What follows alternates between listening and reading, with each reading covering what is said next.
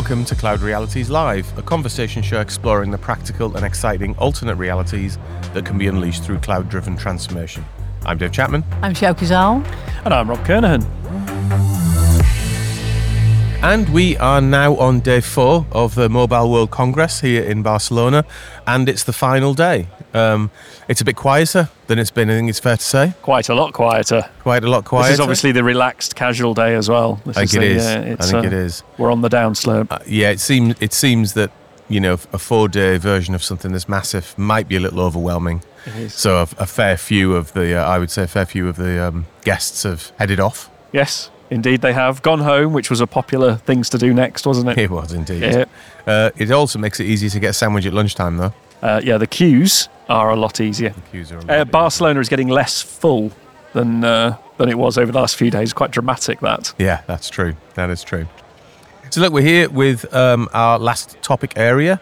The six topics that have been covered this week at the conference, just as a reminder, are 5G and beyond, connecting everything, humanizing IT, manufacturing DX, game changers now digital DNA. And what we're going to talk about uh, now is humanizing AI. AI, of course, being absolutely central to the themes of the of the conference again. Just everywhere. Just absolutely everywhere. If, if it's In- not in fact, can you find a stand that hasn't got a big AI slogan splattered across the side of it? that it's not saying it's AI enabled in some way, shape, or AI enabled something other. Yes, it's Yeah. everywhere. Well, it's not surprising that, that AI is such a big theme of the conference. I actually expect it perhaps to be a bigger theme next year because it's one of six. It's kind of there's a lot of convergence going on across those six, but I, I would expect that to spread out a little bit by the time we get to next year's MWC, and I'm expecting similar threads on that when we get to things like Google Next this year, reInvent this year, and, and the varying other tech conferences that we might talk about in a second. But let me give you a sense of what uh, MWC have in mind when they use the phrase humanizing IT. AI. Humanizing AI. Come on, Dave, get with it. I know, sorry about that. It's been a long week, but come on. It's my, I, mean, I'm even confusing two-letter acronyms now. Never mind three-letter acronyms. Maybe this is good that we're at the end of the week, eh? Yeah, it, it, uh, this day definitely has that. I feel slightly dazed feeling that you get at conferences sometimes. Anyway, so let's get on. Um, okay, humanizing AI um, as MWC fra- uh, frame it. The impact of Gen AI continues to create headlines, but within a fast changing tech landscape, it's important to focus through a practical lens. Uh, from the potential to optimize processes and tools that can accelerate transformation in the network or cloud, to bringing new levels of natural interaction between people and computers that can deliver personalized experiences for customers. The hype surrounding Gen AI is one built up, built on the top of uh, valuable foundations, and at the heart of it is data and data management. The pace of change is both disruptive and exciting, and we're only just getting started. I think that's probably a fair enough definition. Yeah, it's pretty well good there. There's a couple of elements in that, particularly with the, work, the, the way that they've used humanizing AI, that I want to explore as we go through this conversation, uh, because I think it actually misses a couple of elements of what we should be thinking about at the moment. Um, but I'm delighted to say that uh, joining us to talk about this are Fawad, uh, uh, excuse me, are Fawad Qureshi, a field CTO, and Phil Kippen, head of global industry at telecoms, both from Snowflake. Fawad, good to meet you. How are you? Oh, thank you. Uh, thank you for having us. I'm doing great. Oh, our pleasure. And Phil, nice to see you. Good to see you guys as well. Great So- way to spend our, our Thursday. Yeah, it's re- good to see you. Something a bit different, maybe. Uh, yeah, definitely. and and it's going to be fun to hear your reflections. So just tell us about the the conference that you've had so far. So I think, um, you know, first of all, last year, I think it was roughly 54, 55% of the attendees were outside of core telecom, Right. which is a huge surprise and, and a huge change from the years prior. And I think this year we're actually starting to see it swing back around. It'll be interesting to see the numbers, um, you know, but I expect that there's going to be a lot more telco attendance. Um, and that is changing the, the, the discussion a little bit. I think obviously AI is top of mind. A lot of promises being made, a lot of a lot of stuff to talk about. Yeah. Yeah. But um, you know, I think generally what we're starting to see is the shift from you know what is AI and you know more or less just getting some general basics and foundation around it. Now there's a lot of discussion around risk, Um, so it's moved from this concept into implementation. Right. In some cases, in a lot of cases. Um, others are, you know, I'm also seeing others jump directly to uh, Gen AI and not really focus on building the data platform. There's a series of things you need to do before you get there. Very much so. And I think that's gone lost. So you get this, it's an interesting dynamic between those who are now really asking the tough questions operationally, um, and then those who fundamentally have just skipped over the fact that. Uh, you know that you have to do several things. You have it's an evolution process. Very much so. Well, let's let's hold that thought, and we'll we'll come back to that and dive a little deeper into it. I think in a in a second, because I think it's pretty fundamental to getting it right. Uh, Fawad, how's your conference been? Anything good you've seen? Um, my watch tells me that I did 21,000 steps a day. That's good going, isn't it? So, yeah. Uh, so there's a, a lot of meetings, a lot of conversations. Yeah. And, and like you said, everything centered around AI. And um, with regards to the human, humanizing AI theme, I personally feel that this is um, this is following the laws of economics.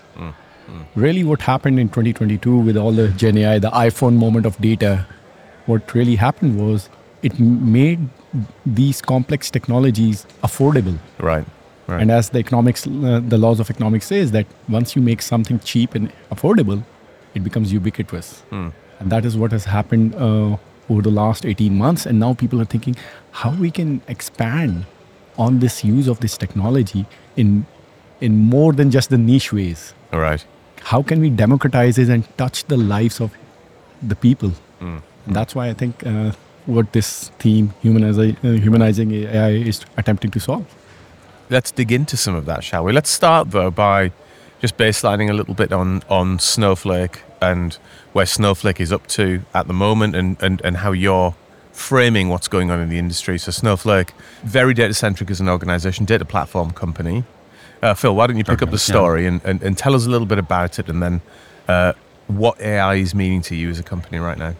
Yeah, absolutely. It's a great question too because we we did start out as a data warehouse company, data platform, transformation, data transformation, moving you know through time ML, right? So we'd been doing we have we've had an analytics workload that we we call it a workload for for quite Right, some time. right. Platforms being used in a lot of ways for uh, machine learning.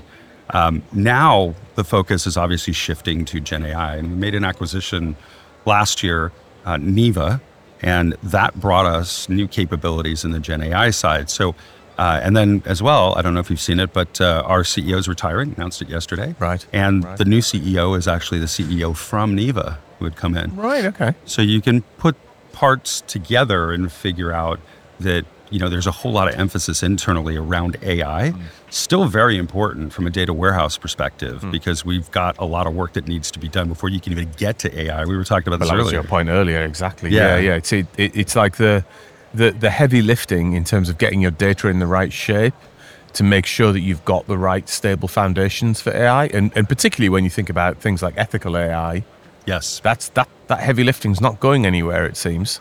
Yep, absolutely. No, there's there's a lot. There's a lot of heavy lifting that needs to be done there, and I think that's you know it's one of the challenges that uh, exist today is that there's just a lot. There's a lot of you know parts and pieces that need to come together. The baseline use cases and whether AI can solve them, um, you know, I think they're pretty well known, at least in the telecom side. Right. Um, but when you just start talking about all the other capabilities and then the technology as it, it starts to grow and, and morph. So, I mean, that's where, you know, to your question, that's where we're focusing today is that transition to AI. But because we have such a strong data foundation, Right. we become a trusted advisor to a lot of our customers.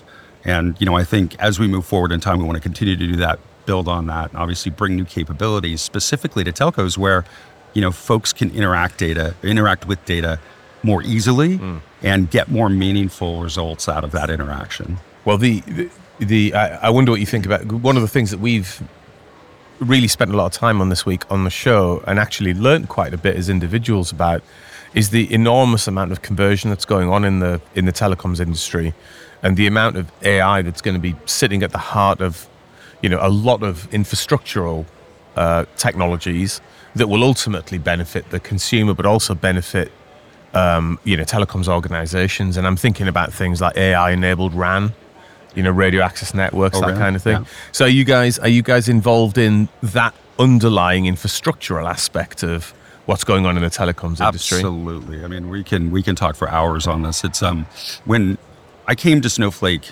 roughly a year and a half ago, and Snowflake had already. I mean, we had roughly seventy customers, service providers, but a lot of what we were doing. Uh, was in marketing with Martech ad tech, right, or in BI, or, and we quickly shifted. I come from the network side of the business. I was at Cisco before, then went to VMware, and then here, and always been associated with telecom for 25 years. So looking at what we needed to do to get more credibility and mind share was move into the network side. And so, yes, absolutely. You mentioned ORAN. Yep. You mentioned RAN specifically. We're working closely with Ericsson.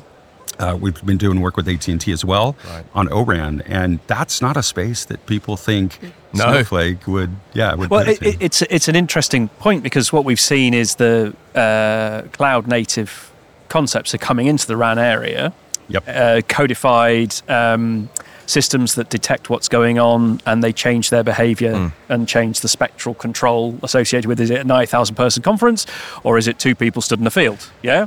And it's interesting to hear you say the data influence is now coming in as well. It's like we're talking about the, the wider tech industry starting to influence this sector an awful lot more and they're adopting a lot of the things that we've been pushing a lot of organizations towards for the last decade. Yep, absolutely. And the complexity of what you just explained in terms of how the RAN works and the scheduler, Yeah. specifically in the RAN, that has always been, I mean, that's been very complex and certainly the, the gem of the network equipment providers who were providing those solutions. The scheduler is everything. It balances, you know, balances out traffic. It assigns users. It takes things out of service. It it computes. It optimizes, for instance, and computes changes that need to be made to increase the service level. There's a lot that gets done there, Yeah. and you know, the network equipment providers do it really well. And so this whole idea of, well, let's just open that all up, you know, and as a service provider, now we're going to get control of it, and that's just going to be easy. Right. It's right. been it's been an interesting uh, journey. I mean, a lot of the telecom service providers that we initially spoken with uh, a couple of years ago, and then last year as well, thought that um, that they were going to do a little bit more. Many of them now have started to not outsource, but look for solutions or parts that have already been made because the complexity is so high. Sharp learning curve. Yeah, yeah, and what they really want is they really want a you know a, a solution that starts factoring in data and other attributes and aspects that currently aren't available. And so they don't want to though take the responsibility to actually keep that up in the Right. network. And so that's where that's coming from. They're saying we just want more control, but we don't want a, more responsibility. So With know that- great I- power comes great responsibility. I think the Spider-Man quote is. So yeah, that's a yeah, We've done about 80 shows of this uh, of this podcast, and Rob's been waiting to get that phrase in for all 80 of them. finally so done it. I'm, well done, Rob. I'm, I'm, I'm leaving the podcast now. That's it. I've got That's it. You've, you've achieved. You've achieved. All right. So let, g- going on to this notion then of, of humanizing AI, I want to explore it from a, from a couple of different dimensions because what, what it what it seems to me, I liked your take uh, Fawad about the fa- about the fact that it's humanizing the humanizing the interface and making it very accessible uh, to kind of all all people. So not just technically minded individuals, but actually going all the way out to you know kind of older generations and people that you know maybe aren't using smart smartphones very well these days. And I think at the conference we've seen releases of devices that sort of strip away the app layer and just have natural language interface to things. And it, it does seem to be that strongly suggesting that's the way it's, it's going.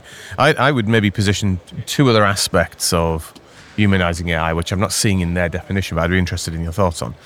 So the the uh, the the second one to me is exactly your point, but reversed, which is from the designing from the AI out to make that AI interface in more of a human way. So you know the the the other side of the human of the interface there.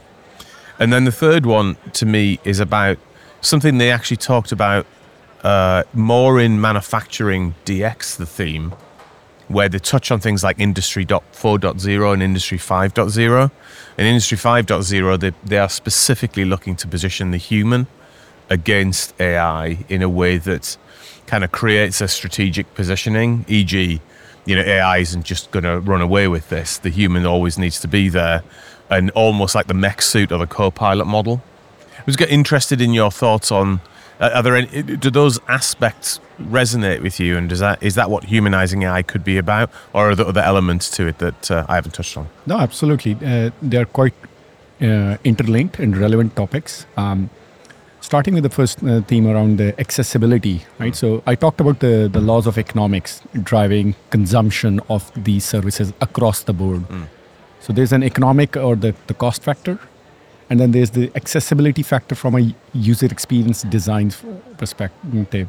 Snowflake is addressing both those topics, right? So we want to make sure that all of these complex services are accessible to, to customers uh, and different types of users on a consumption-based model.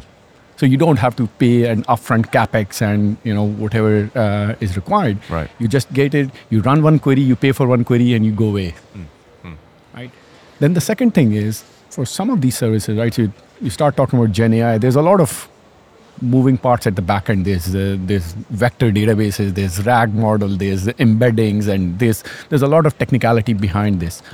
So from a Snowflake perspective, one of the fundamental principles of Snowflake design is to make everything easy. Right. Like the first thing that I said, if you make something cheap, it will become more common, Ubiquitous. Yeah. ubiquitous, right? But the next thing is you need to even make it easy. If you if you make people go through hoops, even though if it is cheap, probably Yeah, still probably not gonna get there. Still not going to get there. So what we have done with, for example, the Snowflake Cortex is we ma- we are offering a fully managed LLM inside Snowflake. So Right. in order to to connect to the LLM, all you have to do is call a single user defined function, connect it to the data, give it instructions, and you do I see. a, a back and forth. So, you, so you're providing a toolkit to allow organizations with their data to populate in LLM. No, the data is already there. Right. It's it's just an another wrapper interface on top to talk to. If you want to talk to your data through an LLM, I It's see. it's just a function, and you want to expose that to a UI. We can do that. In fact, one of the solution that we built uh, over here was our digital twin uh, for private 5G deployed in airports, where an airport operation manager can say, "Oh, a flight just landed."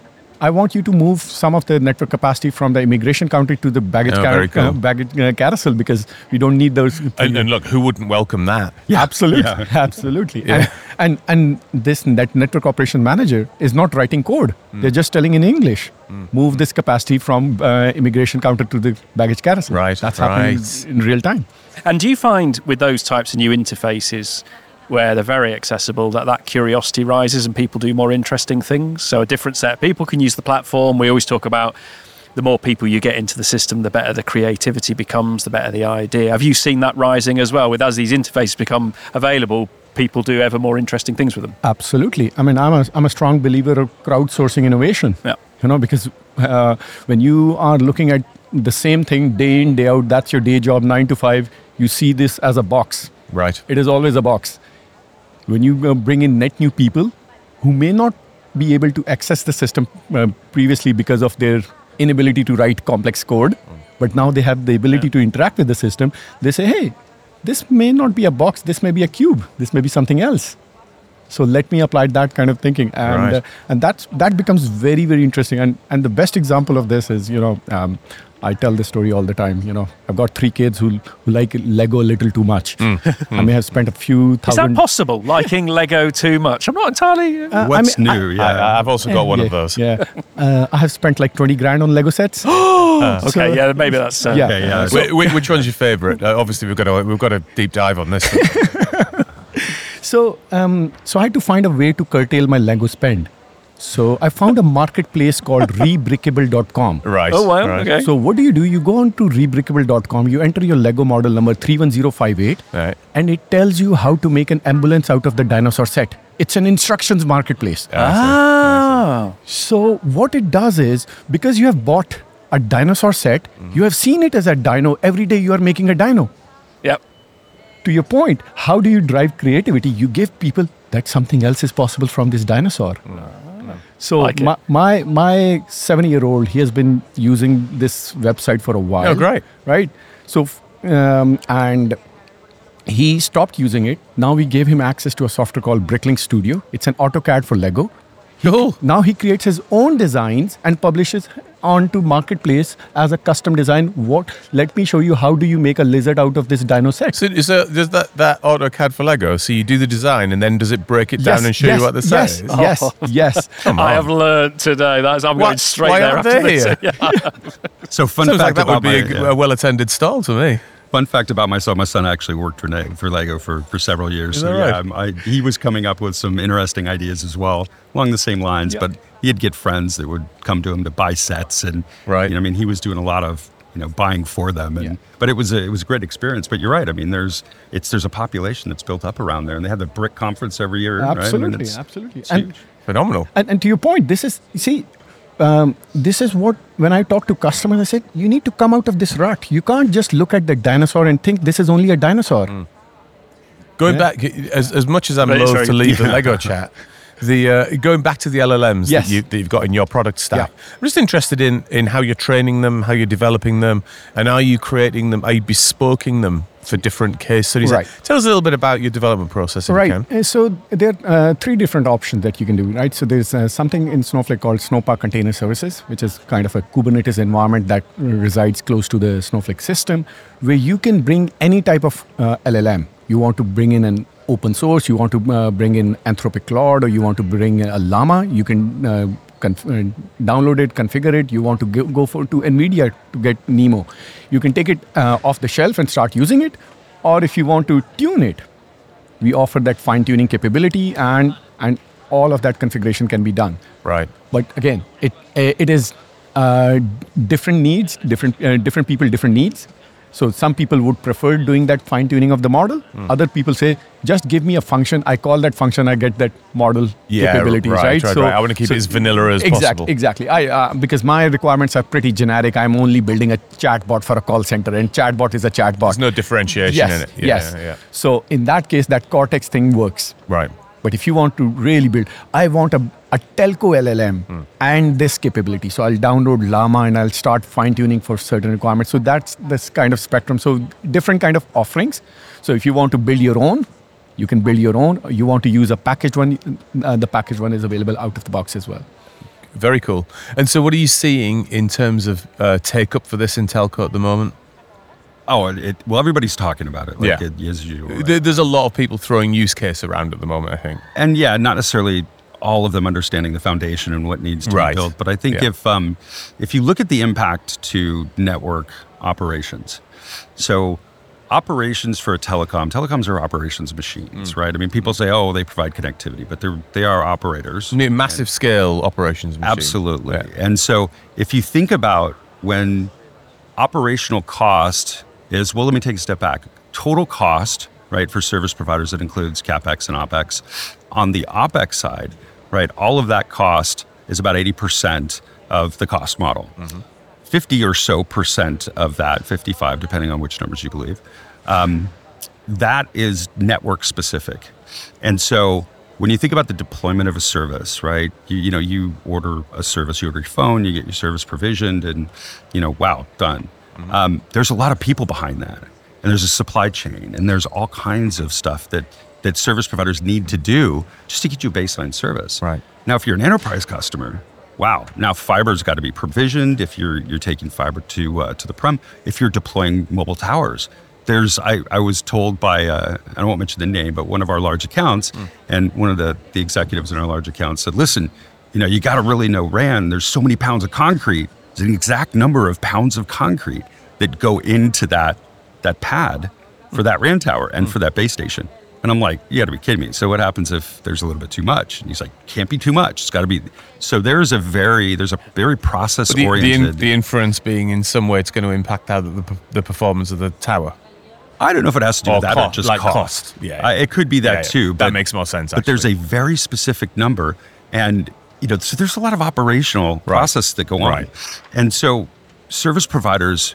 You know, the cost model and the contribution of cost that associated with the network is really high. Hmm. I mean, you're talking about if uh, one of our large service providers in the U.S., for instance, annual uh, revenue of 129 million. You're talking about you could influence network operations, or I should say, influence cost with making network operations more efficient to the tune of one or two percent. You're talking about like 1.2 billion, right, in cost savings. So there's a massive potential there, uh, and there's so many new use cases that could be used. The challenge is to find the ones that are have the highest business value, economic value, and the lowest risk. Hmm. And so this is the conversation that I'm having with many customers today. We're going past just the using analytics and Gen AI, like Gen AI for, you know, documentation generation, customized documentation generation. And now we're looking at use cases that could potentially take down parts of the network if it goes sideways. Hmm. And so the network side is where you know there is a massive amount of opportunity more opportunity i would say across you know all of the cost is is centered on network operations the use cases that you know have been deployed are very very basic. Yeah. you start to get to optimization. You start to get to you know deploying services automatically. 6g is going to be data driven Yeah. i mean wow considering where we're at today now all of these network operators that are people right have to kind of take a step back. How far back is the question? I I think what occurs to me is you're describing the situation there, and, and, I- and I, I think I concur because I've seen a similar pattern in other industries where you're getting point solutions at the moment that may or may not be particularly operationally deployed at the moment. So some probably some very cool POCs, mm-hmm. and then some specific point solutions emerging. We step past the point solution Yep. and get to a point where these things are starting to join up to have much deeper impacts, both on telecommunications organizations themselves, e.g., how does that organization reshape itself? And what does that look like? Yep. And then I guess to sort of abstract that even further to, to then say, what do we think the impact on the sector is going to be? So I wonder if you guys have given that any thought and what you think that sort of uh, kind of much more uh, systemic implementation of AI enabled is actually going to mean for the sector. yeah I think there is a there's a very interesting joint work that we have done with Capgemini, and, and before I get into the detail of that, so you mentioned about the manufacturing DX theme. Um, One of the things that I feel both within the telecom and also the the, the whole industry 4.0 uh, concept is we we are generating a lot of digital exhaust. A lot of the IoT data uh, has been produced, but not a lot of it has been brought back Yeah. The loops aren't in yeah, yet. the loop is not there. Yeah, So yeah. I talk about how do you leverage that digital exhaust and convert it into a digital fuel. Mm, That's the story. So the project that we worked together with um, with Capgemini, right? So uh, under the autonomous network concept, uh, then uh, the project Net Anticipate that we worked with Capgemini was how do we build, capture all of that data from the network, run it as an autonomous network, and while we remove the mundane activities that are required for the human to you know, do the different kind of tasks, because we are talking about hundreds of terabytes of data per day, at the same time we deliver sustainability goals. Mm-hmm. Mm-hmm. Right, so like what you started talking about, systematic, right? So net zero is is on on the plan for every every major telecom around the world, and and the concept is very simple. It's just like a self-driving car. You know, there are a lot of benefits of the self-driving car, but one benefit people don't talk about is because it is generally going to remain within speed limit. It will try to keep your RPM within 1500 to 2000 RPM, which is the most optimal from a fuel fuel consumption perspective. Right. Right. So that autonomous network, which is leveraging all of that IoT sensor data to manage the network so that all the capacity management up and down is done to make sure that all the human productivity enhanced and all. As a side effect, it delivers and optimizes your energy consumption. Right. And that is something that we have demonstrated through this joint work with Capgemini on with Project Net Anticipate. I, I mean, that that is a fantastic example of a systemic effect. Um, wh- Phil, what do you think? Maybe just by way of bringing our conversation Yeah. to a close, if, if you were thinking about systemic effects on large organizations and industries, what, what does the next five years look like to you? So I think, in, in, and to answer your question earlier, I think it comes customer experience is a good example of that, right? Systemic effects, and I think one systemic effect or related effect, a dependent effect, is when we're looking, we're thinking about language models, we're thinking about AI, we're starting to generate, you know, models and and requiring more compute, right? Is that sustainable, right? I think that's one Yeah. interesting, very Uh, question. I It's think that's a bit, one of the big questions we have in front of us actually as an industry. Absolutely. And I think, you know, so that's, you look at systemic effect, I think things build on, on each other. For telecom, um, you know, they need to get to a point where it's entirely data driven, where customer experience is data driven.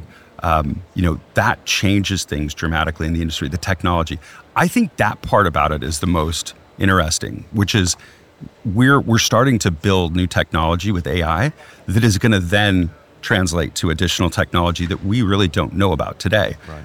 got to get the basics done first and then move forward from there. And I think, you know, next year we're going to be back here talking about kind of that next stage. Yeah. Hmm. And I think systemically, when you start bringing all these things together energy management and sustainability with customer experience, with network operations, with business operations you start to see where you're almost running your entire business you know, on AI.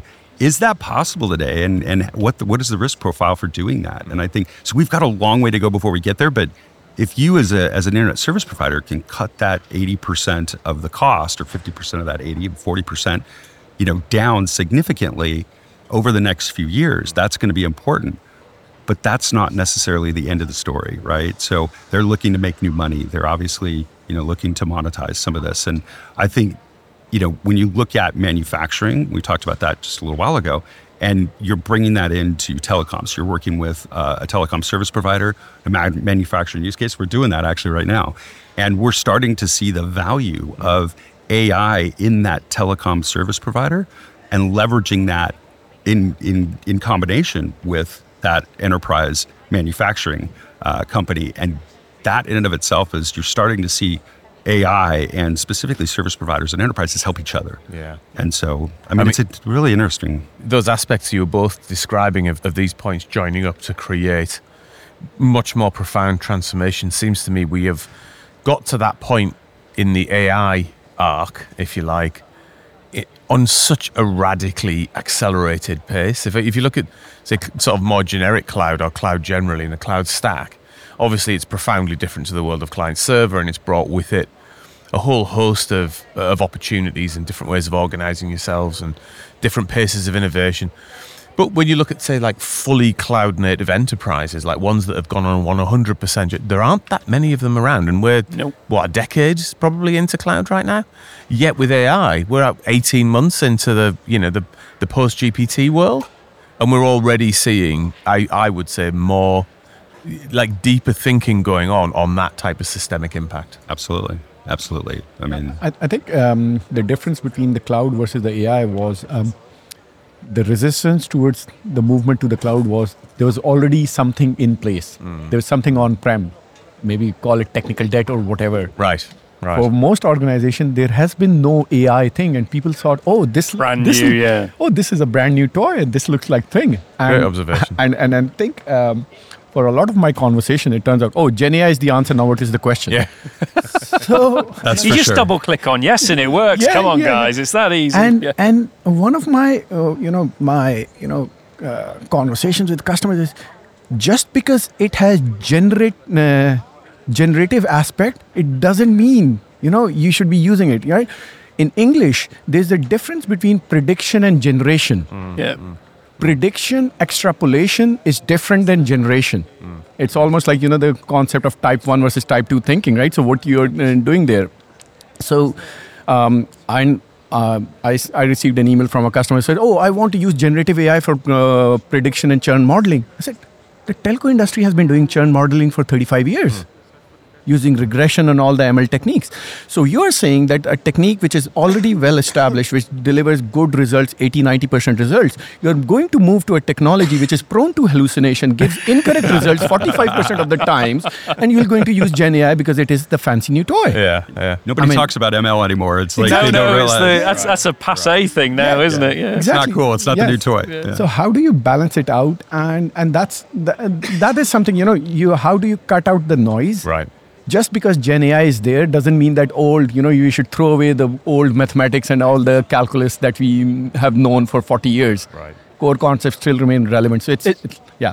It's that classic. I have a hammer and I'm off to find a nail. Yeah, I'll, yeah. I'll hit anything that looks remotely like a nail. Absolutely. Yep, exactly. That's a good analogy. Yeah. Well, look, I think I think we'll uh, leave it for today on that note because I think it's that's given us quite a lot to think about. So thank you very much for that. And, I- Sure. and again, guys, thanks so much for taking time, particularly at the end of the conference, to come and have a conversation.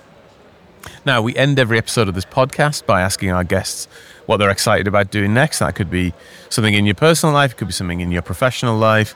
And given that we're here at MWC, it could be conference related or Barcelona related. So, Phil, why don't you kick us off? What are you excited about doing next? So every year, uh, we get people, we get I get past friends and, and colleagues together, usually on Thursday, and we go out and we uh, we really tie one on. Uh, and it's a nice. good, Excellent. it's great Nice. opportunity. But everybody shows up like tired, like oh, Yeah. so you're already half out of it, right? If you've survived four days, you know you're already half out of it. And so certainly getting together with old friends, which is going to happen this afternoon. But after this, I'm taking off to go to Greece for a week, and I'm Ooh, not nice. turning on that laptop. So Oh man, that's- Brilliant. So I'm- once you're out of E, you're you're you're you're looking good. That's it. I'm, I'm packing this away, and I may ship it home. Who knows? Uh, for at least a week, I'll, I'll be gone, and Fabulous. really looking forward to this. You know, we, we planned for four months for this conference. Right. Four months, weekly calls, problems to solve. I mean, once you get to the end on day four, you're kind of looking back. Four months of planning is over in like four days. Yeah, yeah, And it's like poof, everything's done. So Very much like Christmas. it is. You're right. Absolutely. Fawad. What are you excited about doing next? My seven-year-old wants a Lego set, Yeah. Oh no. so I need to see if I can find a Lego store nearby. What is the biggest one that he's built? Um, he has been playing with Lego Technics since the age of four. Wonderful. So he only plays with 18 plus Lego. So Duplo was always beneath him. Yeah. So Is he? Does he sort of like you know? Is he a bit a bit like turns his nose up at it? yeah, yeah. Like yeah. why So- would I want something that big? That block. Exactly. You can't really do much with a block that big. I mean, um, uh, he, he's a character and a half. And uh, he told us, like, when he was five, he told us, you know, on my 100th birthday, I need this shark set Lego. Said, okay. so, so he has his life well planned out for every birthday. He has a, has a Lego set listed down. One. That's So- brilliant. So I have to see. wha- His birthday is coming up in March. So I have to see. Well, good luck with that. I, I hope you land on something that he's thrilled with. I'm sure you will. Yeah. Absolutely.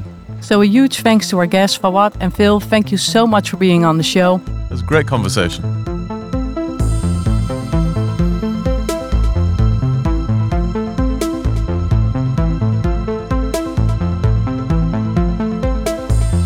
Okay, welcome back to the second half of the show. It's just the team at the moment, so it's just Sjoukje, Rob, and I. We've also got Marcel on the mic. Say hello, Marcel. Hey, How are you doing? uh, I'm fine. You thank good? you. Yeah, I'm good. yeah, Good, good. Good to see you on the mic. Yeah, thank you. He's, uh, It's a special occasion. Eh? he's, he's so, still uh, shell shocked by all the modern technology that he's rejecting. Yeah, yeah. I'm not. Yeah. Ah, Well, we'll come, Come to that. And he's holding pen and paper. He is actually. He's got a Yeah, pad and yeah, paper yeah. done. We'll come. We'll come to a. We'll come to Marcel's reaction to the technology. Surprised you've not got a chisel and a block of stone behind you, mate. Knocking out the meeting agenda. that's in my suitcase, uh, Rob. But we were supposed to have uh, a sixth episode uh, coming from uh, MWC 24 um, this week, but unfortunately, Google, who were going to join us on uh, on the sixth episode to talk about manufacturing DX uh, and uh, sort of wider wider things that, that Google are doing with their telecom partnerships, and of course. Uh, the AI aspect of that, um, but unfortunately, for un- unforeseen circumstances, they can't actually join us. So what we thought we'd do, uh, just as a second half of the episode that you've just heard, is just reflect a little bit on what's gone on at the conference this week, and actually f- finalise the the six parts of the themes that have been uh, that, that we've been following all week. So the final part uh, is about manufacturing DX. So manufacturers are putting significant time and money behind their digital strategies. While 5G provides benefits to all economic sectors of the global economy, manufacturing driven by applications like smart factories may benefit with its natural setting for private wireless networks and data-led solutions. Technologies are broadening the competitive landscape, providing sustainable solutions that increase factory efficiency, improve production uh, performance, and decrease cost. So, with institutions such as the European Commission and companies increasingly investing in AI and robotics, can the true value of Industry 4.0 be captured? Is the question that the theme of the conference is, is really asking around manufacturing, digital strategy, and digital transformation, which they refer to as DX. So, let's start with a couple of definitions. Uh, and then we'll talk about whether we've seen some evidence of this at the show itself. So, Industry 4.0, Rob? Uh, yeah, it's uh, basically bringing intelligence into the industrial process. Um, so uh, that is using data, IoT, connecting it all together, analyzing that, creating digital feedback loops so you can materially improve um, the processes uh, that you're operating. And it was that integration, data at the heart, all that sort of stuff. What's interesting though is the 5.0 definition, which is coming out now, which is uh, saying that the human is now at the center of the process, and it's all about experience-led changes. Right. So where we see this a lot in other industries, the experience point is starting to come to the fore, and that's changing the thinking yet again. So how do we serve uh, the person in the loop as effectively as how we create the loop? So if you think about four creating the intelligence, five is starting to think about how you consume that more I, effectively. I think the other thing that five does before we go back to four in a second, the other thing that five seems to do is re- is position the human appropriately within within Industry 5.0. yeah.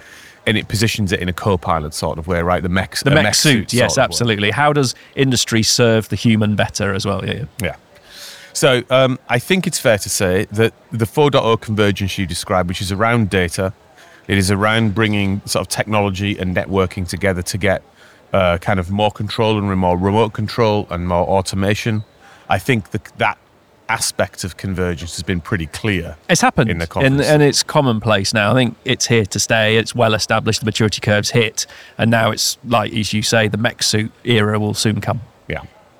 I think I, I think the, the other thing that struck me, uh, particularly with the telecoms uh, convergence with with the likes of cloud, is just how wide area, how super wide area that's going to get. Yeah. So where where there might have been issues in in industry where you were tracking things on ships or you were in very remote locations that may or may not have been uh, in any way automatable at one point in the past without you know without just having physical robots on site.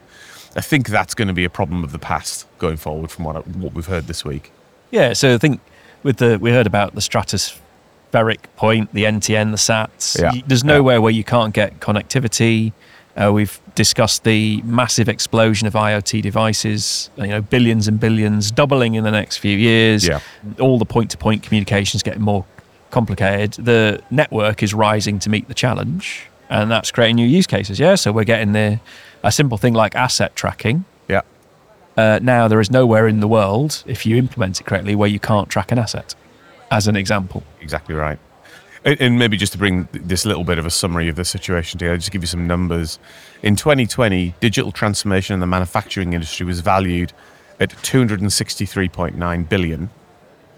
And by 2026, so within a six year period, that number is anticipated to reach 767.8 billion. that's quite an expansion. I mean, that is absolutely mind boggling But expansion.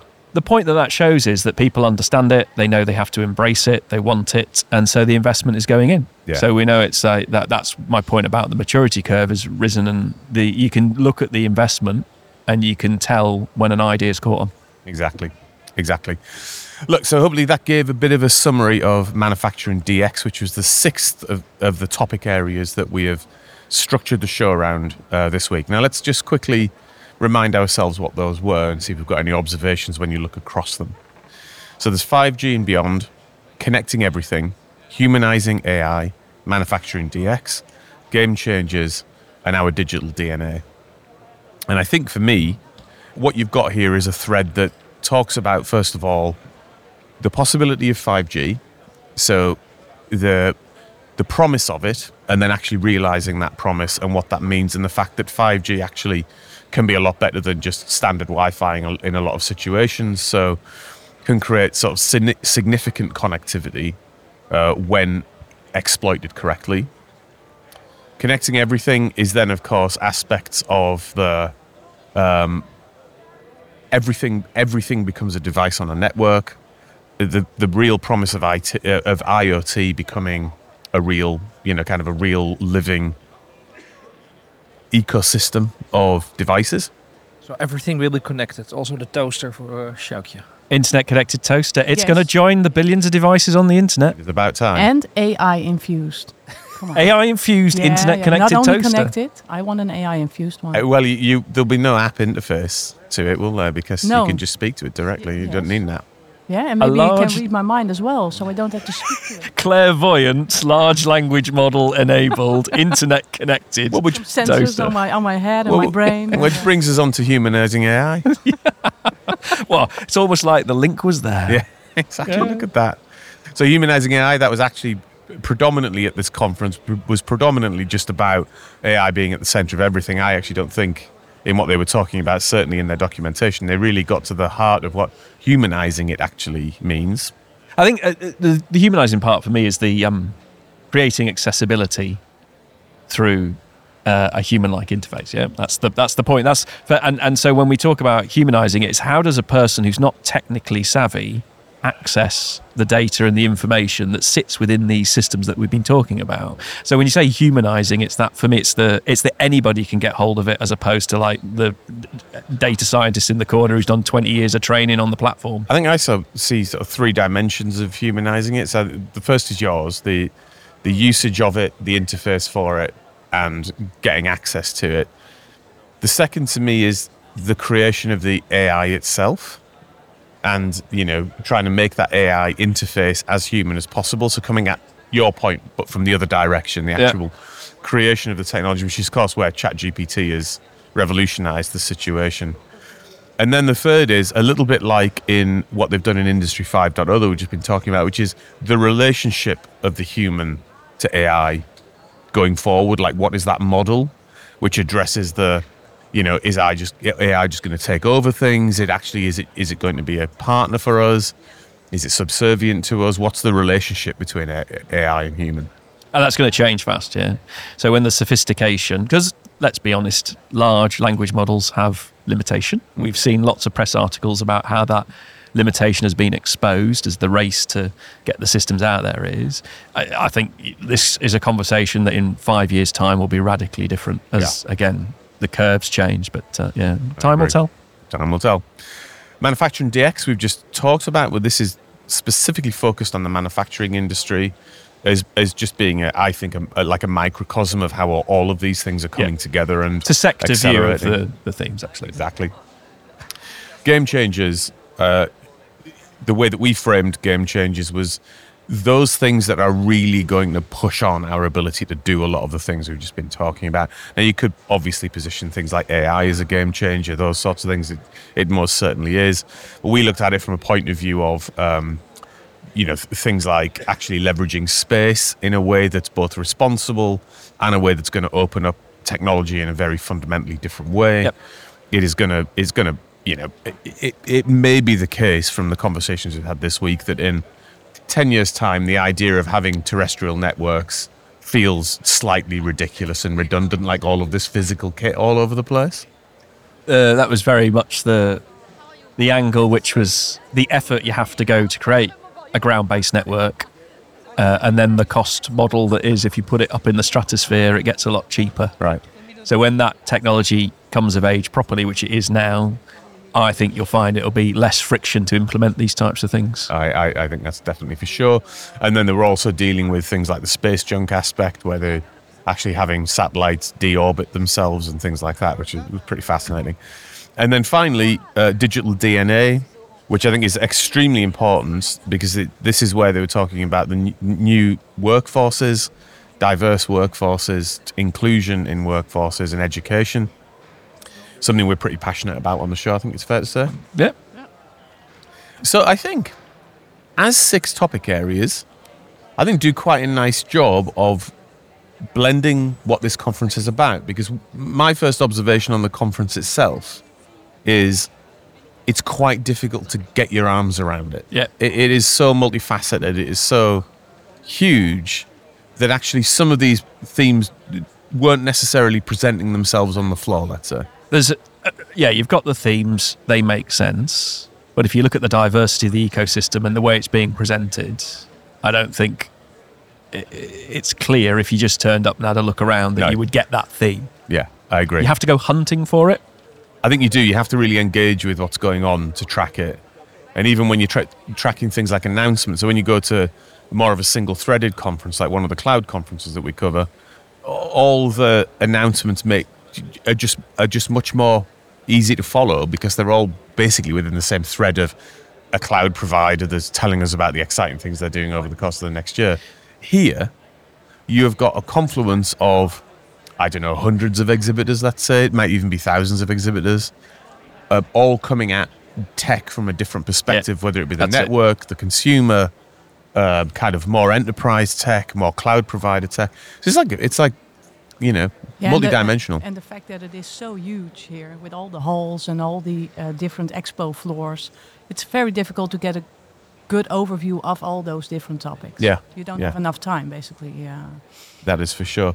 I think the other thing that really struck us all this week in, in talking about this over drinks last night is the C word, Rob. Uh, convergence. Yeah, that one. Yeah. Um, yes, it's very clear it's happening. Yeah. So we've seen a lot of partnership announcements. We've talked about network as a service, all the cloud themes coming into the connectivity realm uh, with the telcos and the cloud providers coming together and creating new potential. But it is a really good example of how converged technology does work, but it's now at scale. And there is this uh, almost feels like we're at a slight tipping point where uh, the codification of everything is arriving in RAN and it's arriving in the whole uh, Network the, as a service. uh, yeah, that. And so the ability to change everything very quickly, which brings the agility and the speed.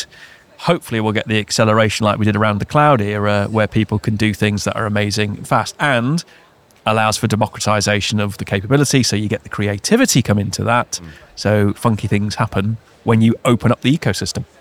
Yeah, just as an extension of that point, the, the, the programmability of, of everything in a cloudified way that now is not just about sort of centralized public cloud. Yes. That is, is hugely democratized. It is, uh, it deals with the geographic issues that the cloud used to have. It allows you to be very specific in your in your networking and how you want to use networking. It's programmable right down to the chipset and the and the nature of how uh, chips now can be programmed to make things more efficient and you know not only that but better for the environment. Convergence something you know you particularly but we as a show have been banging on about a bit. I think this has been the, the most impactful examples of convergence that we've seen so far. Yeah, hundred percent. I mean, you, you see it everywhere, uh, but here particularly, connectivity is one of the key things that is so powerful in that strategy. Yeah. And so, actually, surprisingly, when you go through the themes of the conference, you would have hoped that they might have picked up on something along those lines about the partnership angle. Which has to be a, a necessary thing to allow convergence to be successful. Yeah, the absolutely. expertise from multiple areas coming together. I think a good part about that is cloud and the CSPs are having a very strong influence Yeah. on how that happens because they have the expertise on how to do it fast. They have the, the capability and they're almost like they're going to be the ones that increase the tick rate of this sector to go and do it because they'll de- their demands will be high. They won't tolerate any lethargy in that process of convergence. They will be the ones that drive it fast, I think. That is an excellent observation. The cloud, in other words, the cloudification goes further than just the technology stack. I think the, the cloud will have a strong cultural influence on this conference. Yeah, And we'll see it change, and we'll see it change fast. very much agree. Um, so, Sjoukje, you've been tracking uh, AI part part of the day job as well as your role on the show here. Yeah. So, uh, what struck you? A couple of things. Firstly, the keynote of Brad Smith, where he said that nothing has changed the world in the same way AI will since the printing press, which is kind of a, spe- of a statement, right? Yeah. So looking forward to that. To Well, that was all a big those thing. change. Yeah.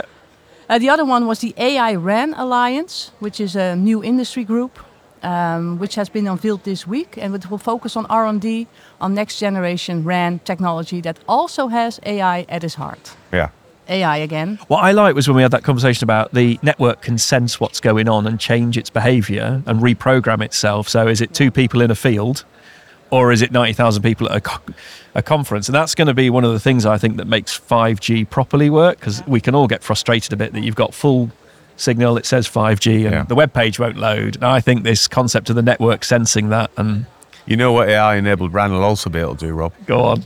Shut the whole thing down when the robots rise. So, as they take over, we'll lose connectivity first. that, that's what will go first. So we, when we all can, our phones go off, we all know what's happening. yeah, yeah. So we can really go offline again. Yeah. Wow. Yeah, exactly. I'm not into, well, You're seeing it as a favour. Yeah. Uh, um, sometimes. um, yeah. Singularity occurring and the robots rising. Uh, yeah. One, one of the other things that uh, Brad talked about that I was looking at was they were attempting to uh, launch AI access principles, and this is apparently to offset um, OpenAI competition concerns, which is quite interesting. And they describe it as the access principles will govern how we operate our AI data center infrastructure and other important AI assets around the world. Now, I- don't know what's driving this. Let's let's assume that I've I've just taken this uh, summary from uh, TechCrunch. So you know that you know their their their take on it was to offset OpenAI competition. Whether it's that, whether they're doing it for other ethical reasons, difficult to see. But I think it is time we started to have some aspect of uh, of, of probably openly governed uh, principles around AI, isn't it? There's a lot of experience from industry about, you know, we've had open software for a long time. We've seen uh, entire operating systems to be done that way. They really need to learn from those communities because what you don't want is protectionism, but you don't want to go over the uh, too far trying to keep it open and burdening everyone with weird um, structures of governance that slow it all down. That's right. And I think again, it's another one where you just go look over there and see what they did, and just do what they did because they've done it for 20 years and they're pretty good at it. Yeah. They also mentioned or um, uh, released last week uh, that they are going to invest 2, 2.1 billion in Spain's AI and cloud revolution. So they're really pushing on it. Yeah. yeah. So I think the last point that we were going to broadly talk about before we get onto some, you know, kind of just walking round observations that we've, I think we've probably all got, uh, is I think we've all found it a bit of an education, right? Has been a learning experience. What I loved was your face after the podcast. Which, where you which day? always, David, always love your face. But spe- particularly when um, you learn something, you have a particular look on your face. And I saw that a lot this week. Is it a look of, a look of horror? no, no, no. It is a, it's a very obvious facial Right, expression right. you pull there where you Dave's, go, Dave's processing. Dave's processing. yes, the cogs are whirring, Yeah. the steam's coming out the ears, and something has been loaded into his brain. Happened a lot, but it is because it's a. Um, I think there's more discussion about industry implementation, things like that. We sort of see the potential ways to talk about it. But it is a it is a particular slice of what we talk about on the show. Yeah. So we've been able to explore it a bit deeper, and I think yeah. learning has definitely come from that. Sjoukje, what do you think? What's your big takeaway on that? I think I, I mentioned it in one of the previous pod as well, uh, episodes as well. Um, you really now see that we have a mature cloud platform offered by different hyperscalers, and now we can take the next step and build upon that and create all sorts of industry solutions that really support everyone in their daily work or in their processes, etc. And I think that's a really great thing to see. So, Marcel, what was your big takeaway? Is it the see-through sc- screen? Uh, that that was a really a bombshell for me. I want to buy it. No, I, I- it it was all about um, uh, maybe it, it was mentioned also folding phones. So Oh, the consumer happiness. There's a big. There's a lot of that here. Consumer uh, happiness. Yeah. I've seen it. You have a folding phone, Rob. So I was always impressed by it. But now you have a folding phone so big as your desktop already. It's it's really amazing, and uh, the price is a little bit high. But in the end, I think it's really sort of a, a next step in in in in in in in, in a mobile. And yeah, and also uh, I think Sjoukje uh, mentioned it also. Uh, phones without apps. So it- Oh, yeah. it's, it's it's really amazing what will happen, and suddenly you see sort of what you already mentioned. It's the next step. Suddenly everybody accepted the platform, and now it's really implementing what we can do with it.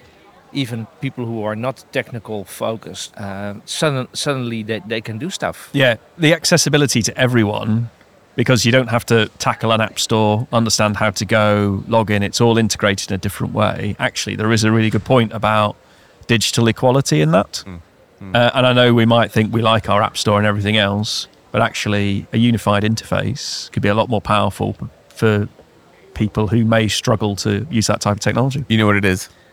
It- what- yeah, the C word again. It's the pro- yeah. Well, it is that. But, yeah. Uh, but it's also the uh, it's the promise of the Star Trek communicator, isn't it? Oh, it's getting there. oh, it's, we're close. Yeah, yeah, for Yeah, sure. yeah, yeah. Got sure. to beat me up. No, Yeah. that, that's an interesting principle, though. You take Star Trek, you take the tricorder. So, do our mobile phones and the vision of our future, was Star Trek um, able to see into the future, or have we built a world based on what we saw back when Star Trek was created? I 100% think it's the latter. You think we have been influenced massively by the vision that was created back then? Eh, very much so. Yeah. Very much so. A Bit like Blade Runner.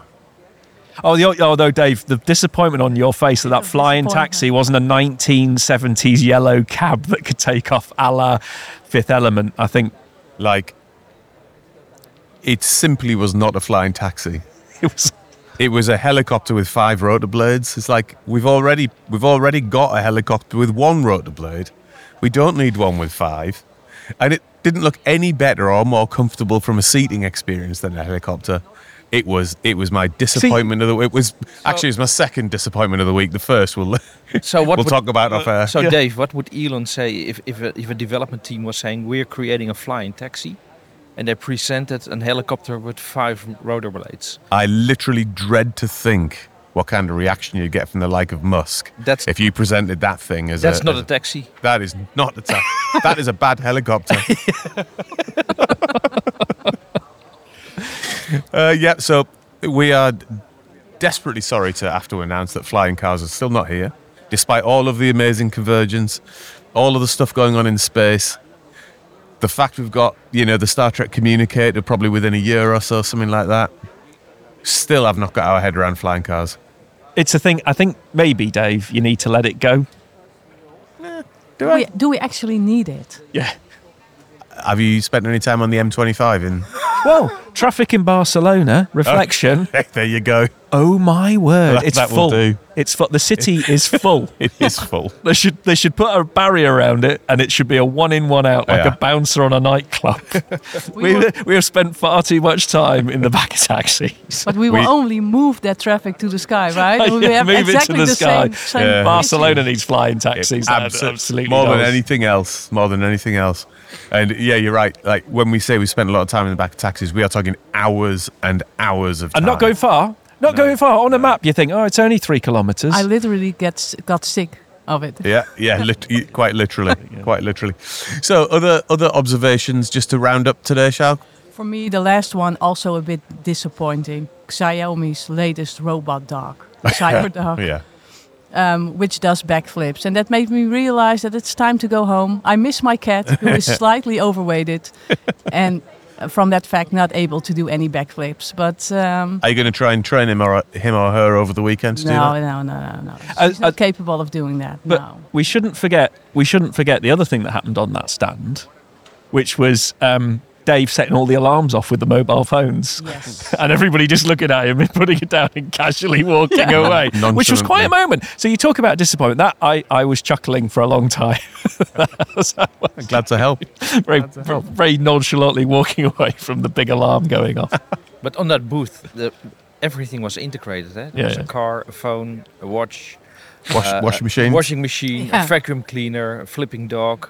It, it, wa- it, everything. It was really integrated into one platform. Yeah, convergence is the word. Convergence. Convergence is the word of the day. so, look, we'll be back for our next set of lives at uh, Google Next, back in Vegas in April. So, we'll bring you a bunch of shows from there, hopefully, meeting some good people. And the really sad news about it you know what the sad news about going to Vegas uh, in April? Shaq? Again, Uh, tell me, tell us, tell us. Robert had uh, tickets for a concert. Yeah, he mentioned that. I'm missing out. You're I'm missing out. Robert. Who, who, who are you going to go and see? I'm not saying it was James Blunt. Yes. Apparently, he still plays concerts, Marcel. Is and it? a uh, big arenas, and he still sells out. He's got an amazing voice. He voice. plays arenas. Yeah. Do the voice. No. I can't do justice to what that man can do. On that bombshell.